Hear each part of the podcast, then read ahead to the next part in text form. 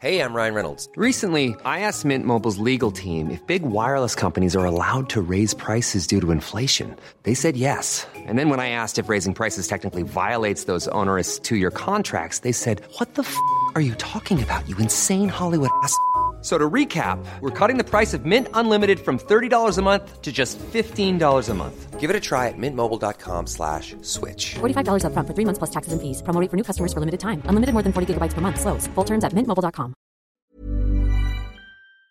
Je fais ce que j'aime et j'ai envie de... Je suis pas dans le truc de me dire je veux passer à la télé ou je veux passer faire la une des journaux. Non, je veux être le meilleur. Ouais. Et du coup, ça crée ce déclic chez toi où tu te dis j'ai envie d'y être également. Ah ouais. T'en parles autour de toi ou c'est un secret que tu gardes pour toi ? J'en parle autour de moi. Pas forcément, non. Pas au début. Non. À 96, quand ça, je me rappelle, tu sais que ça, je l'ai encore. Tiens, il faudrait que je le retrouve parce que ça, c'est...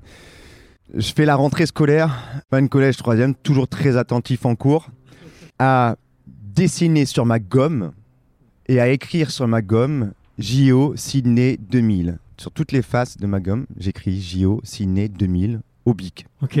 Voilà. On a et tous les fait jours... ça en plus d'écrire un truc sur cette gomme. Ouais. Quoi. Et d'habitude, t'écris des conneries en fait. Ouais, t'écris le nom de ta copine. Ouais, voilà. Exactement. Le nom de ton joueur préféré ou quoi.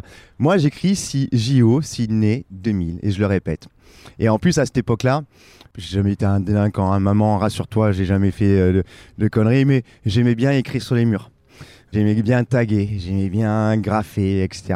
Donc du coup, je graffe sur mes leçons et plutôt que de graffer mon pseudo, je commence à graffer J.O. Sydney 2000. Et ça sort de partout. J.O. Sydney 2000 qui revient à chaque fois. Et en fait, ça rentre dans ma tête petit à petit, mais c'est mon message personnel. Et c'est là que mon rêve, il continue. Et je sais que cette gomme dont je te parlais, je l'ai encore dans un de mes cartons, je l'ai gardé ça. Donc voilà. Et ça grandit en moi comme ça. Et je commence à l'exprimer uniquement l'année qui précède les Jeux, en 99. Je change de club cette année-là et je rentre en Pôle France. Je rentre en sport-études à Antibes. Je rentre à l'internat, au CREPS. Donc je quitte le foyer familial, je quitte maman et j'arrive au CREPS. Et là, je vis un changement radical parce que tu deviens un peu plus indépendant, même si tu n'as pas du tout la maturité pour l'être. Donc tu décuples les conneries, mais aussi tu décuples le nombre d'entraînements. Donc je galère toute l'année pour être à niveau, pour suivre le rythme. Mais en même temps, je me lie d'amitié avec des copains et avec les copains qui sont au CREPS avec moi, etc. Et je me rappelle d'une soirée, d'ailleurs mon meilleur ami, qui est le parrain de ma fille et que j'ai rencontré à cette époque-là, qui était nageur, il me le rappelle souvent, on se fait une petite soirée au CREPS. On n'a pas le droit de faire des soirées au CREPS, désolé, hein, mais bon, on se fait une petite soirée au CREPS quand même. Et à cette époque-là, on se ramène 2-3 bouteilles qu'on a chipées au supermarché. On s'alcoolise comme des gosses de 18-19 ans. Voilà. Avec du Malibu, quoi. Malibu, coco. Voilà. Et donc, on écoute de la musique, etc. Et tous dans ma chambre, on est 4-5 dans ma chambre, fenêtre ouverte, etc. Et d'un coup, dans mon petit délire, je m'ouvre un peu aux autres et je monte sur le haut de la fenêtre. Alors rassurez-vous, hein, on est en rez-de-chaussée, hein, donc il n'y a pas de bide, je ne prends pas de risque, etc. Je suis quand même quelqu'un d'assez peureux dans la vie, donc je ne prends pas de risque. Je monte sur le haut de la fenêtre et je leur dis, avec mon verre comme ça, je leur dis, les gars, un jour j'irai au jeu. Un jour j'irai au jeu. Et là, on est en mois de novembre 99, quoi, tu vois. Et ils éclatent tous de rire. Mais moi, le premier, de ma connerie, de l'exprimer et tout ça. Et puis au mois d'avril 2000, viennent les sélections pour les Jeux Olympiques et je me qualifie. Mais sorti de nulle part, enfin, c'était vraiment... Enfin, je fais une progression qui n'était pas du tout prévue. Je gagne plus de 2,5 secondes sur mon chrono aux 100 mètres. En 6 mois comme ça ? Ouais. Et je rentre en équipe de France sur le relais. Et en fait, ce relais, il doit passer une étape supplémentaire parce que... Il y a eu des déconvenues avec les dirigeants et le DTN. Donc, il n'avait pas trop confiance dans les relais à cette époque-là. Il avait peur de prendre des touristes. Donc, il dit non, le relais, il faut qu'il ait une sélection supplémentaire. Il doit participer au championnat d'Europe. Et il doit faire un temps en relais ou bien podium au championnat d'Europe. Sinon, on ne présente pas le Sinon, relais il n'est pas pris au jeu, même si les 4 nageurs sont dans le truc, etc. Donc en fait, il nous rajoute des petits bâtons dans les roues, mais c'est pour s'éviter des convenus comme il a vécu à Atlanta. Avec le recul, je peux le comprendre, mais à cette époque-là, je me dis mais quel enfoiré ce mec, quoi. En fait, dis-le clairement, si t'as pas envie de prendre des nageurs, tu les prends pas, tu le dis d'entrée, tu nous fais pas à faire des compétitions en plus qui vont nous couper dans notre préparation et avec des objectifs qui sont quasiment, qui ne doivent pas être atteints, enfin que tu mets pour pas qu'ils soient atteints en gros. Parce que on parle d'un relais français qui n'est pas qualifié en finale des Olympiques et 4 ans plus tôt, et qui là pour le qualifier aux Jeux Olympiques doit être sur le podium au championnat d'Europe. Alors ouais, on est sur la voie de l'excellence, mais il y a des étapes intermédiaires avant d'arriver à l'excellence. Et là, il nous coupe vraiment l'herbe sur le pied. Mais pas vraiment en fait, parce qu'on est arrivé, puis on crée la surprise, on fait 3e. Ouais. On fait 3e, donc là c'est l'explosion de joie et on est qualifié au jeu. Et donc je retourne à Antibes après ces championnats d'Europe et je retourne au CREPS, le torse comme ça. Alors les gars, qu'est-ce que je vous avais dit?